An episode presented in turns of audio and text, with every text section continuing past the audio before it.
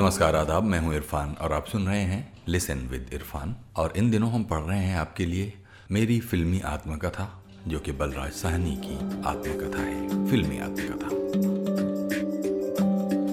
Part nine. Deodhar hall, जहाँ इप्टा, यानी Indian peoples theatre association की रिहर्सलें हुआ करती थीं, प्रगतिशील लेखक संघ की गोष्ठियों का केंद्र भी था।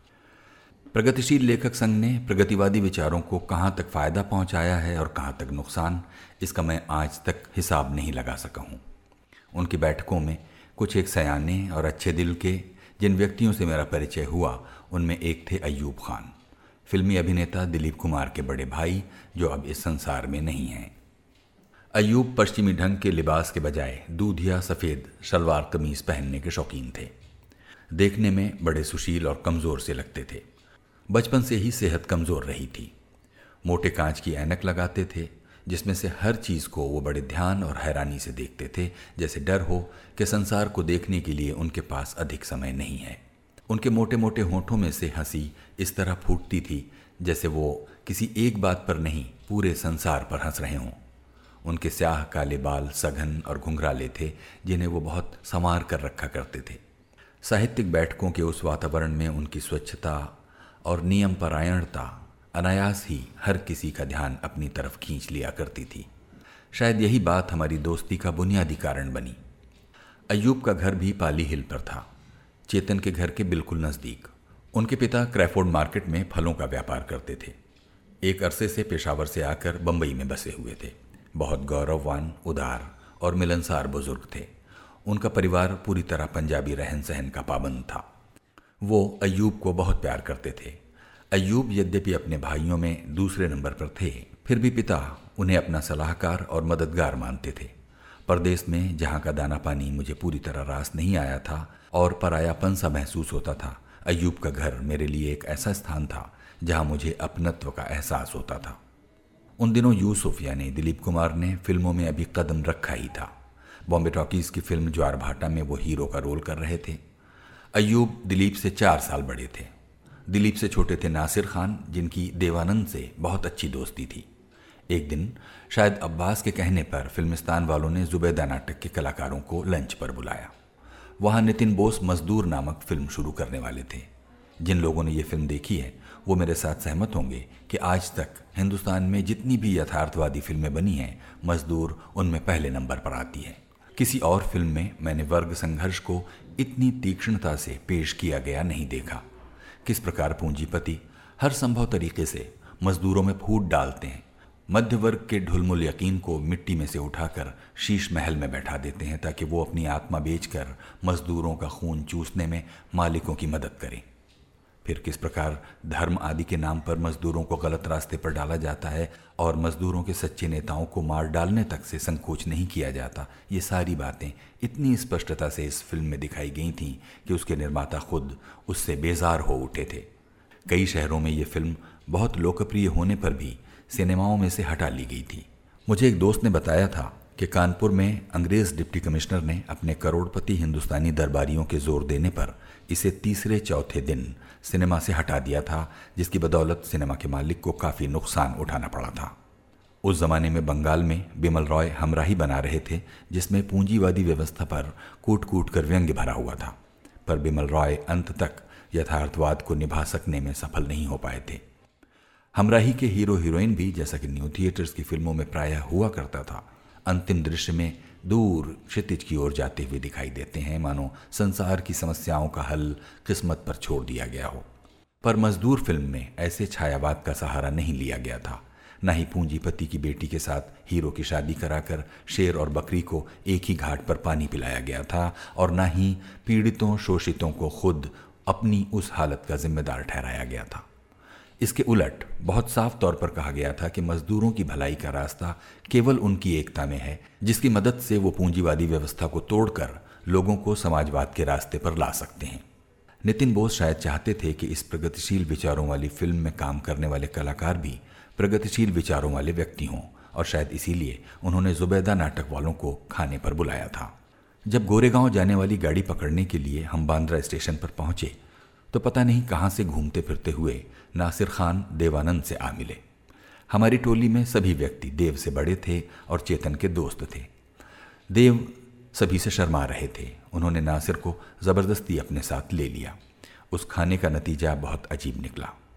नितिन बोस को हम में से तो कोई भी पसंद नहीं आया, पर नासिर खान को, जो यूँ ही हमारे साथ चल पड़े थे, उन्होंने अगले दिन स्टूडियो में बुलाकर हीरो का रोल दे दिया।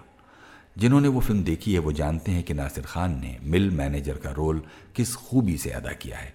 हालाँकि अभिनय कला का उन्हें कोई ज्ञान नहीं था।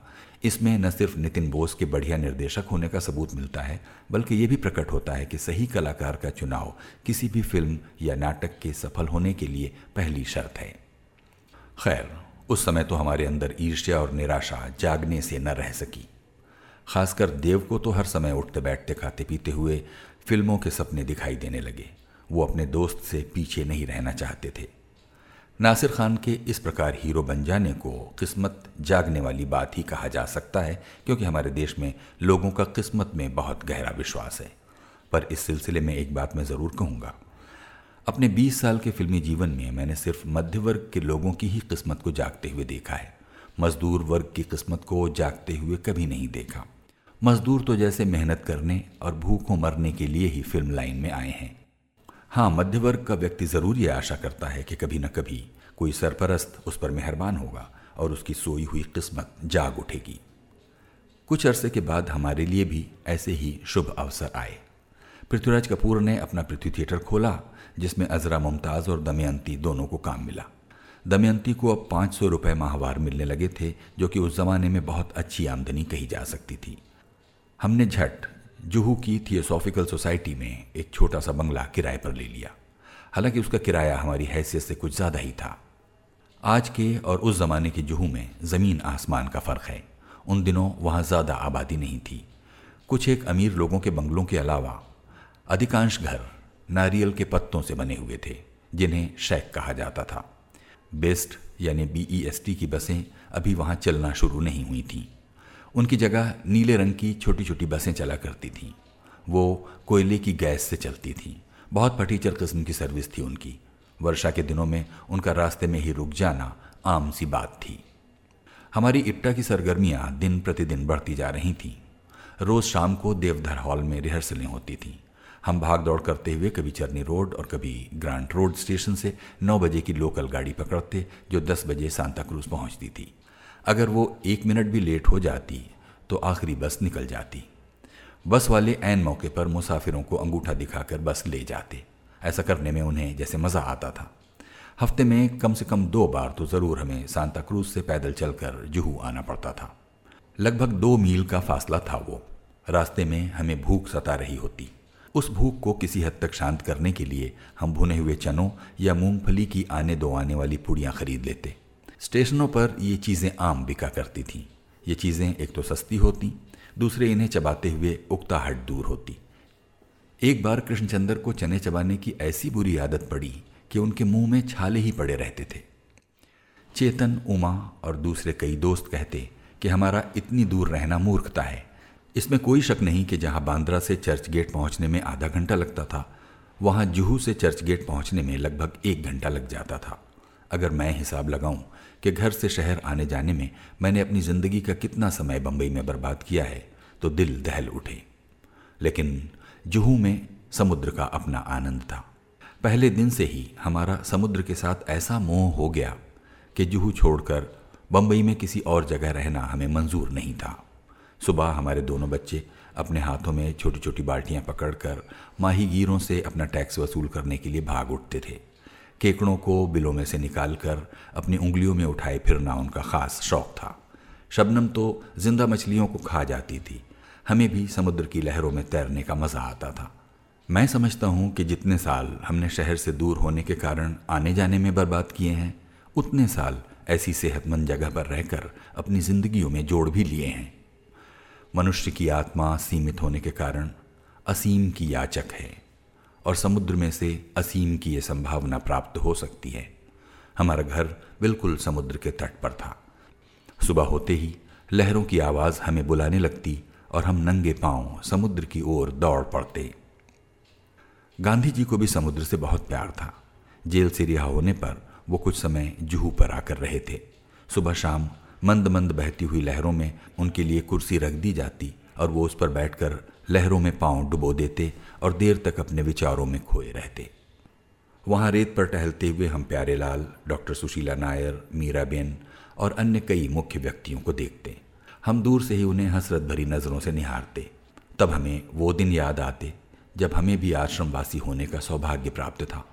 हम उनके पास जाकर उनसे मिलना चाहते थे, पर स्वाभिमान इजाज़त न देता। क्या पता अब वो हमारे साथ कैसा सलूक करे। लेकिन एक दिन मुझसे रहा न गया। और मैंने बापू से मिलने की आकांक्षा प्रकट करते हुए उन्हें एक पत्र लिख डाला। मुझे पता था कि वो पत्र उन तक पहुँचने के पहले कई और व्यक्तियों की नज़रों के नीचे से भी गुजरेगा। मुझे उत्तर की बहुत कम आशा थी। एक दिन मीरा बेन हमारी कॉलोनी के बिल्कुल नज़दीक आकर खड़ी हुई। हमारी नज़रें मिली। उन्होंने हमें पहचान लिया।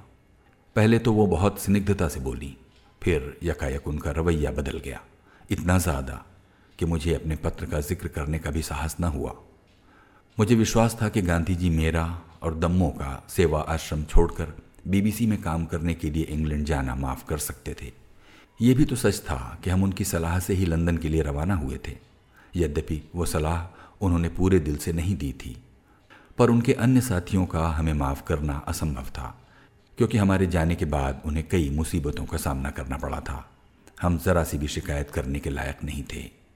पर हम इतनी ज़्यादा आत्मग्लानी के शिकार भी नहीं थे। गांधी जी के प्रति हमारी श्रद्धा इतनी गहरी थी कि इसका उल्लेख भी नहीं किया जा सकता। खासकर दम्मों को तो बापू कस्तूरबा आशा दी और आर्यमदा से बेहिसाब प्यार मिला था। पर गांधीवाद पर से हमारा विश्वास काफ़ी हद तक उठ गया था। ये ठीक है कि हम अपने देश की आज़ादी के लिए लड़े नहीं थे, जेलों में नहीं गए थे, पर अनगिनत रातें हमने बमों की बारिश के नीचे गुजारी थी। हमने मौत के भयानक वातावरण में दिन बिताए थे। हमने चार साल उस यूरोप में गुजारे थे, जहाँ लाखों करोड़ों लोग युद्ध के शिकार हुए थे और जहाँ नाजियों ने निर्दोष यहूदियों की चमड़ियों के लैम्प के शेड बनाकर पैशाचिकता का नया रिकॉर्ड कायम किया था। हमें विश्वास हो गया था कि वर्तमान युग की क्रांतिकारी विचारधारा गांधीवाद के बजाय मार्क्सवाद है, सिर्फ़ मार्क्सवाद। और ये विश्वास आज तक मज़बूत ही होता आया है। कला और साहित्य में यथार्थवाद की शिक्षा मुझे कॉलेज में अंग्रेज़ी साहित्य के अध्ययन से मिली थी। मैंने उनके इतिहास का अध्ययन करते हुए ये बात जानी थी कि यूरोप में यथार्थवाद से पहले के युग की कला में लंबाई चौड़ाई तो होती थी, पर गहराई नहीं होती थी, जो कला का तीसरा आयाम है। रेनेसा कला में तीसरा आयाम लाया था। यथार्थवाद की विशेषता है कि वो कला में तीसरा आयाम लाता है। मैंने अपने स्टेज और फ़िल्म के अभिनय में यही तीसरा आयाम लाने का प्रयास किया है। कलाकार के लिए यह सबसे मुश्किल रास्ता है, और इसी में सृजन का असली आनंद अनुभव किया जा सकता है। कलाकार किसी पात्र का रोल करते हुए उसे कुछ इस तरह सजीव ढंग से दर्शकों के सामने पेश करना चाहता है कि वो पात्र सपाट लगने के बजाय हर कदम पर गहरा और नया बनता हुआ प्रतीत हो। ऐसा यथार्थवाद पैदा करने के लिए यूरोप में पंद्रहवीं सदी से विकसित होती आ रही तकनीक को ही सीखने और समझने की ज़रूरत नहीं है, यद्यपि ये भी एक ज़रूरी चीज़ है। इसके साथ ये जानने और समझने की भी ज़रूरत है कि पिछली सदियों में मानव समाज किस ओर जा रहा था और अब किस ओर जा रहा है। मनुष्य के सामने सबसे महत्वपूर्ण सवाल क्या हैं और उनका हल कहाँ और कैसे खोजा जा सकता है? समाज में कौन सी प्रवृत्तियाँ उभर रही हैं और कौन सी मर रही हैं? व्यक्ति को समझने के लिए, समूह को समझना ज़रूरी है। मैं ज्यो ज्यो मार्क्सवाद का अध्ययन करता गया, मेरी दिमागी धुंध मिटती गई और मेरे अंदर रोशनी होती गई। एक दिन मार्क्स की महान पुस्तक पूंजी के पहले अध्याय में ही पढ़ा कि जिन्स हमसे बाहर की चीज़ होती है। वो अपने गुणों से किसी न किसी प्रकार की इंसानी ज़रूरतों को पूरा करती है। इस बात का कोई फ़र्क नहीं पड़ता कि वो ज़रूरतें शारीरिक हैं या मानसिक। इस बात का मुझ पर बहुत गहरा असर पड़ा। मुझे जैसे किसी महत्वपूर्ण समस्या का हल मिल गया था। अभिनय कला भी अन्य दुनियावी कामों की तरह एक काम है। बढ़ई मेज़ कुर्सी बनाकर या इंजीनियर मशीन बनाकर आदमी की कोई ना कोई शारीरिक आवश्यकता पूरी करता है। इसी प्रकार लेखक नाटक की रचना करके या अभिनेता पात्र का रोल करके आदमी की मानसिक आवश्यकता पूरी करता है। दोनों तरह के काम एक से ही पवित्र और प्रशंसा के हकदार हैं। हमारे देश में आमतौर पर यह धारणा बनी हुई है कि कला एक ईश्वरीय देन है। कलाकार बनता नहीं बल्कि वो जन्मजात होता है। उसे ईश्वर की ओर से प्रेरणा मिलती है। वो अलौकिक व्यक्ति होता है। जैसा कि एक प्राचीन यूनानी दार्शनिक ने कहा, लिखते समय कवि किसी दैवी अवस्था में पहुँच जाता है। अब इस धारणा में मेरा विश्वास बिल्कुल खत्म हो गया था। मैं समझता हूँ कि यह ठीक ही हुआ था। कला में आध्यात्मवाद को लाने के नुकसान ही नुकसान है। फ़ायदा बिल्कुल नहीं है। हम हर साल कितनी ही अमरीकी फ़िल्में देखते हैं। उनमें केवल मुख्य पात्र ही नहीं, बल्कि हर छोटे पात्र को भी इतनी सुंदरता से पेश किया गया होता है कि कहीं कोई त्रुटि दिखाई नहीं देती। पर हमारी हिंदुस्तानी फ़िल्मों में दो चार मुख्य पात्रों को छोड़कर बाकी किसी पात्र के काम में अच्छे अभिनय का अभ्यास नहीं मिलता। कई बार तो नामी कलाकार भी पैसे की लालच में एक साथ 20-20 फ़िल्मों में काम करते हुए अपनी कला का स्तर बहुत बहुत नीचे ले आते हैं।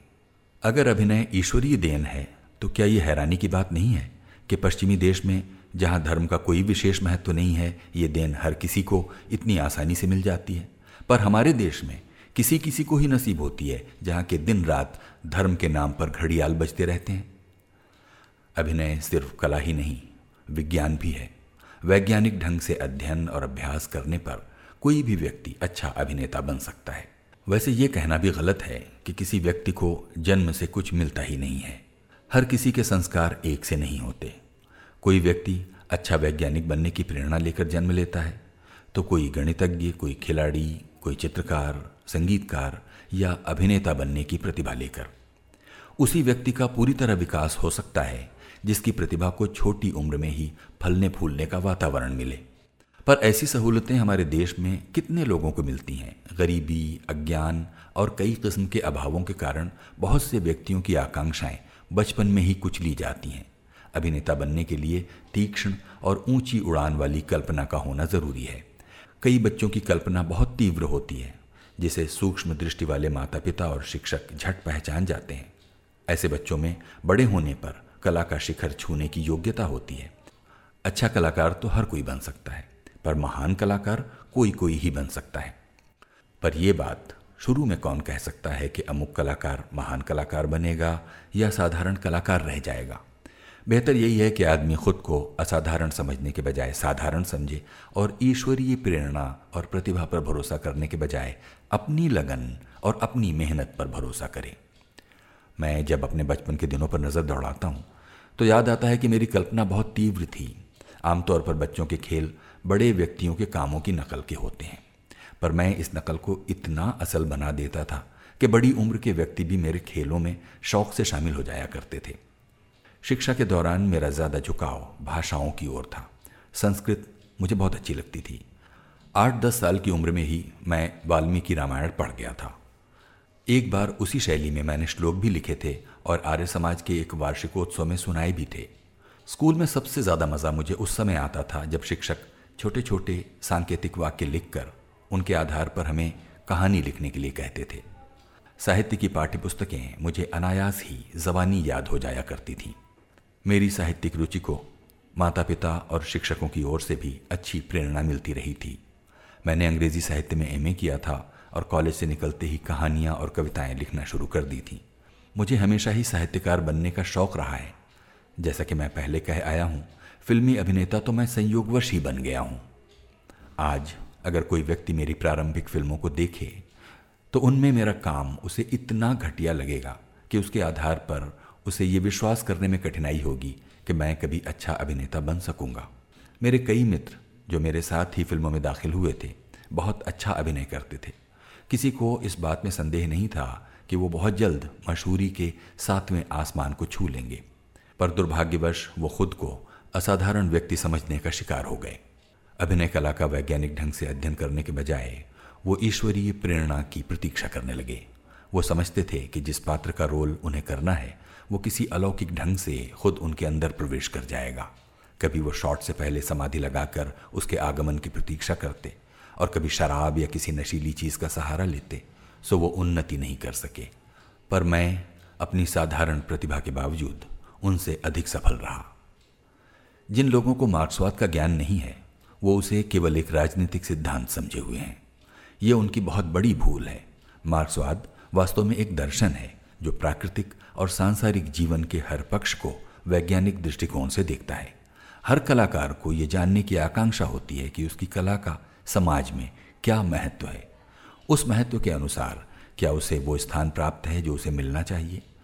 उस सिलसिले में मार्क्सवाद कई किस्म की गलतियों पर से पर्दा उठाकर सही रास्ता बताता है। वर्तमान युग में मार्क्सवाद का अध्ययन मेरे ख्याल में एक कलाकार के लिए भी उतना ही उपयोगी है, जितना कि किसी समाजशास्त्री के लिए। मार्क्सवाद ने भाषा की समस्या को भी वैज्ञानिक ढंग से देखने का मुझे रास्ता दिखाया। टैगोर और गांधी जैसे महापुरुषों के विचारों से प्रभावित होकर मैं पहले से ही इस दृष्टिकोण की ओर आ रहा था कि हर कलाकार और साहित्यकार के लिए उसकी अपनी मातृभाषा और संस्कृति, अभिव्यक्ति के लिए सबसे उत्तम साधन होता है। मार्क्सवाद के अध्ययन ने मेरा यह विश्वास और भी दृढ़ बना दिया। जुबैदा की सफलता के बाद इप्टा के साथी मेरी हर बात मानने के लिए तैयार थे। मैंने इस बात पर ज़ोर दिया कि विभिन्न भाषाओं की विभिन्न मंडलियाँ बनाई जाएँ। इप्टा सैद्धांतिक तौर पर इस बात को पहले से स्वीकार कर चुका था, पर अब उस पर अमल भी किया जाने लगा। देखते देखते गुजराती, मराठी, अंग्रेज़ी आदि भाषाओं की भी उत्तम श्रेणी की मंडलियाँ तैयार हो गईं। यहाँ तक कि तेलुगु भाषी कलाकारों की भी एक नाटक मंडली बन गई। इन नाटक मंडलियों के अलावा इप्टा की एक अखिल भारतीय नृत्य मंडली भी थी, जिसकी अपनी अनोखी शान थी।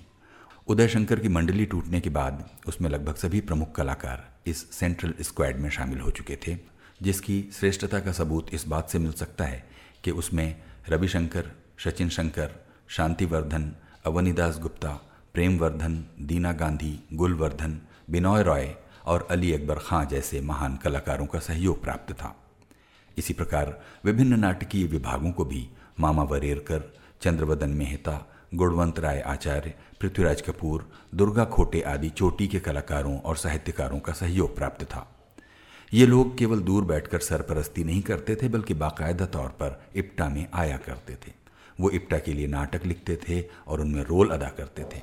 दुर्गा खोटे ने सबसे पहले इप्टा के नाटकों द्वारा ही रंगमंच पर काम करना शुरू किया था।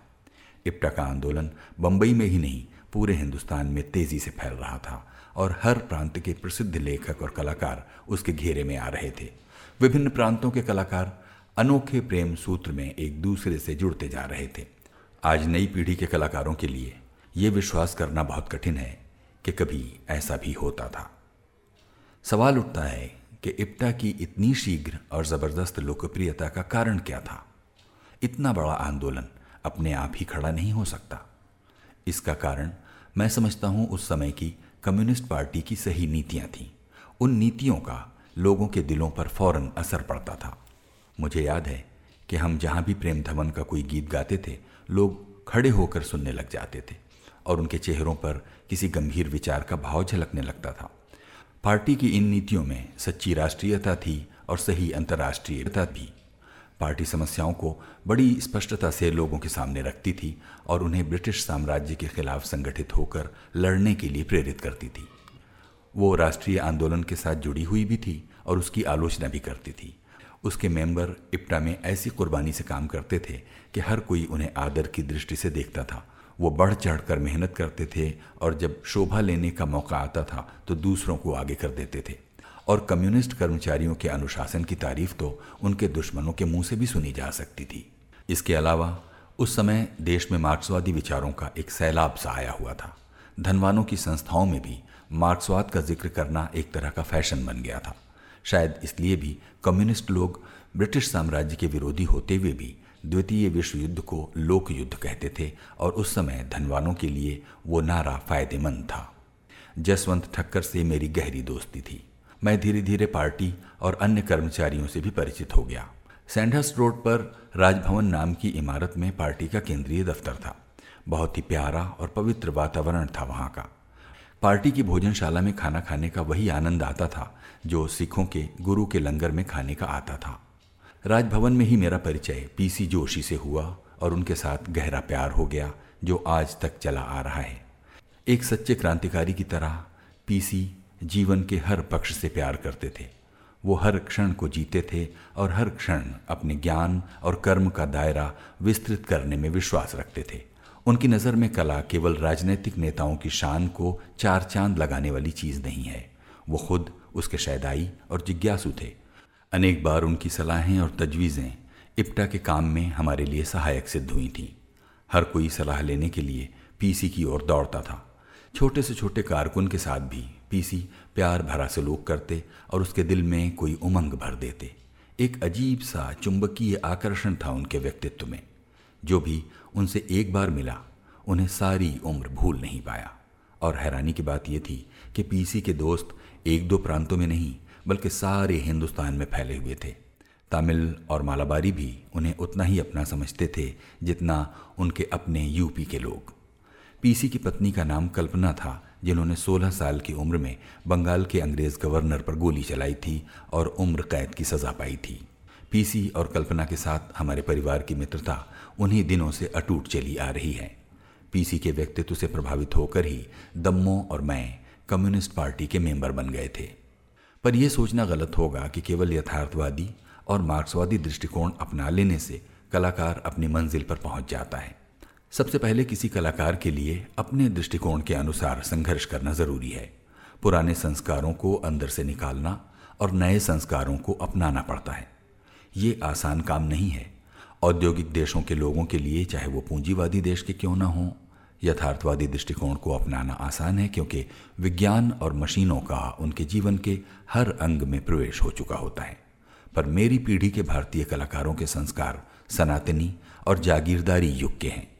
उन पर मार्क्सवादी विचारधारा का मुलम्मा उसी प्रकार बेढंगा सा लगता है, जिस प्रकार कोई कुरूप स्त्री सुंदर बनने के लिए अपने चेहरे पर ज़रूरत से ज़्यादा पाउडर सुर्खी लगा ले। इस प्रकार उसकी कुरूपता और भी बढ़ जाती है। औद्योगिक तौर पर उन्नतिशील देशों में, चाहे वो पूंजीवादी हों, चाहे समाजवादी, आपस में मिलकर और किसी क्रम से काम करने की प्रवृत्ति पाई जाती है। फिर वहाँ के लोग कट्टरपंथी नहीं होते। दूसरे की बात को गंभीरता से सुनने और उसे अपने जीवन की कसौटी पर परखने का उनमें सामर्थ्य होता है। वो वाद में व्यक्तित्व को नहीं मिलाते, उनका ध्यान बोलने वाले व्यक्ति की बात की ओर होता है, उसके व्यक्तिगत जीवन की ओर नहीं। पर हमारे संस्कार कुछ और किस्म के हैं। हम मार्क्सवाद को अपनाकर उसके बारे में भी उतने ही कट्टर हो जाते हैं, जितने के उससे पहले आध्यात्मवादी विचारधारा या धर्म के बारे में थे।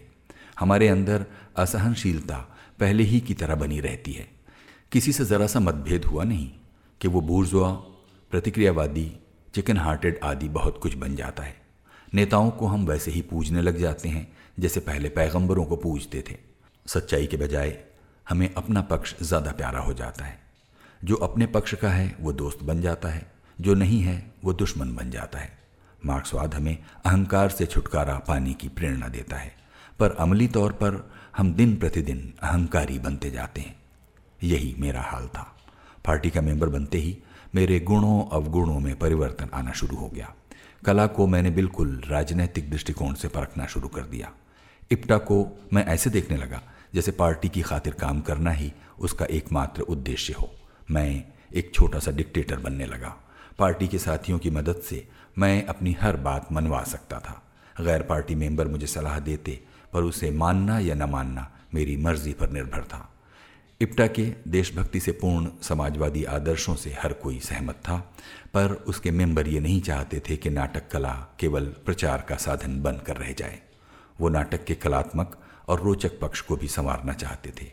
पर मैं था कि जो भी व्यक्ति तकनीक की बात उठाता, हाथ धोकर मैं उसके पीछे पड़ जाता था। फिर भी वो दिन बहुत सुंदर और बहुत प्रेरणादायक थे। हमें हर समय मजदूरों की बस्तियों, चालों, गली मोहल्लों में नाटक खेलने का चाव चढ़ा रहता था। इस प्रकार हमें बम्बई में लोगों के जीवन को बहुत नज़दीक से देखने के बढ़िया मौके मिले, जिनका मुझे आगे चलकर फ़िल्मों के काम में बहुत लाभ पहुँचा। एक दिन फणिदा ने जस्टिस फ़िल्म का एक प्राइवेट शो किया। मैंने अपना वो मुर्गे वाला क्लोजअप देखा तो ऐसा लगा जैसे छत में से कोई बहुत बड़ा पत्थर मेरे सिर पर आ गिरा हो। मुझे अपना चेहरा, एक मुर्दे का चेहरा प्रतीत हुआ। मेकअप के कारण वो और भी भद्दा लगा। मुझे खुद पर झुंझलाहट हुई कि क्या मेरी शक्ल इतनी ही भयानक है? पर मैंने ज़्यादा चिंता नहीं की। फणिदा ने अपने वादे के मुताबिक अपनी फ़िल्म दूर चलो में मुझे एक मुख्य पात्र का रोल दिया। इतना ही नहीं, उसमें दम्मों को भी ले लिया। फ़िल्म में भी वो मेरी पत्नी का रोल कर रही थी। कमल कपूर उस फ़िल्म के हीरो थे और नसीम जूनियर हीरोइन थी। साथी कलाकार थे आगा, साहू किशोर साहू के छोटे भाई, घोष, अजीब से स्वभाव का नौजवान जिसकी मौत भी अजीब ढंग से हुई, घोष केसी डे वगैरह। केसी डे को निकट से देखने पर मुझे बहुत खुशी हुई। वो दम्मो को बेटी की तरह प्यार करने लगे थे। इस फ़िल्म की शूटिंग ज़्यादातर आउटडोर थी। घोड़बंदर रोड पर हम कई दिन तक साइकिल चलाते रहे। शॉट से पहले मैंने देखा कि आगा हमारे साथ साधारण ढंग की बात कर रहे होते, पर कैमरा चालू होते ही उन्हें जैसे कुछ हो जाता। मानो उन पर कोई भूत सवार हो जाता। वो बहुत तेज़ तेज़ और अजीब अजीब हरकतें करने लग जाते। मुझे लगता जैसे वो ज़बरदस्ती मुझे अपने साथ खींचे लिए जा रहे हैं। जैसे उन्होंने मुझ पर कोई जादू कर दिया हो। जब भी उनके साथ मेरा शॉट होता, मुझे अपना अंग अंग शिथिल हो गया, प्रतीत होता। पर उनकी हरकतों को मैं मूर्खता भरा दिखावा कहकर टाल देता। मैं सोचता कि वो ओवर एक्टिंग करते हैं, जो हिंदुस्तानी फ़िल्मों की बहुत बड़ी खराबी है। पर जब शॉट के बाद सभी उनकी हरकतों पर लोटपोट होने लगते तो मुझे झुंझलाहट होती। मैं सोचता कि तारीफ़ तो दरअसल मेरी होनी चाहिए, क्योंकि मैं इतना स्वाभाविक और संयम किस्म का अभिनय कर रहा हूँ। अनाड़ी अभिनेता के यही तो लक्षण होते हैं। वो सब कुछ गलत करता हुआ भी सोचता है कि ठीक कर रहा है। शॉट के समय आगा, जैसे अपने पात्र में प्रवेश कर जाते थे, और शॉट खत्म होते ही वो उसमें से निकलकर फिर आगा बन जाते थे। इन बातों के बारे में मैं जानता ज़रूर था, पर अभी उनका अभ्यस्त नहीं हुआ था। मैं जो कुछ कैमरे के आगे करता था, उसे अभिनय का नाम देना, अभिनय शब्द से अन्याय करना है। मैंने देखा कि मर्दों की अपेक्षा स्त्रियों में अभिनय की प्रतिभा कहीं अधिक होती है। बाहुबल की कमी स्त्री को चालाकी से काम लेने पर मजबूर करती है। इसीलिए स्त्रियों में बचपन से ही चंचलता और चपलता दिखाई देने लगती है। मर्द में संकोच अधिक होता है। मैं दम्मों को कैमरे के सामने लापरवाही से हँसते, गाते, नाचते हुए देखकर बहुत हैरान होता था। और इसमें कोई शक नहीं है कि उसका स्वभाव अभिनय के बहुत अनुकूल था। और फिर एक दिन पृथ्वी थिएटर के नाटक दीवार का पर्दा उठा। पहले शो में दम्मो पृथ्वीराज से ज़रा झिझकती हुई काम कर रही थी। मेकअप भी बहुत अच्छा नहीं हुआ था। सुर्खी ज़्यादा मल दी गई थी। शो ख़त्म होने पर मैंने मेकअप रूम में जाकर दम्मो को हौसला दिया और निडर होकर काम करने की प्रेरणा दी। आधे घंटे के बाद दूसरे शो के लिए पर्दा उठा तो दम्मो बदल कर कुछ और ही बन गई थी। ये कहने में अतिशयोक्ति नहीं है कि बम्बई में उसके नाम का तहलका मच गया था। दीवार और दमयंती के अभिनय की चर्चा होने लगी। उसके पहले किसी नाटक को इतनी सफलता नहीं मिली थी। टिकटों के लिए इतनी लंबी लाइनें सिनेमाओं के आगे कभी नहीं देखी गई थी। दम्मो स्टार बन चुकी थी। अगले दिन से ही फ़िल्म निर्माताओं ने हमारे घर के चक्कर लगाने शुरू कर दिए, जो कि हमारे लिए एक अनोखी और अप्रत्याशित स्थिति थी।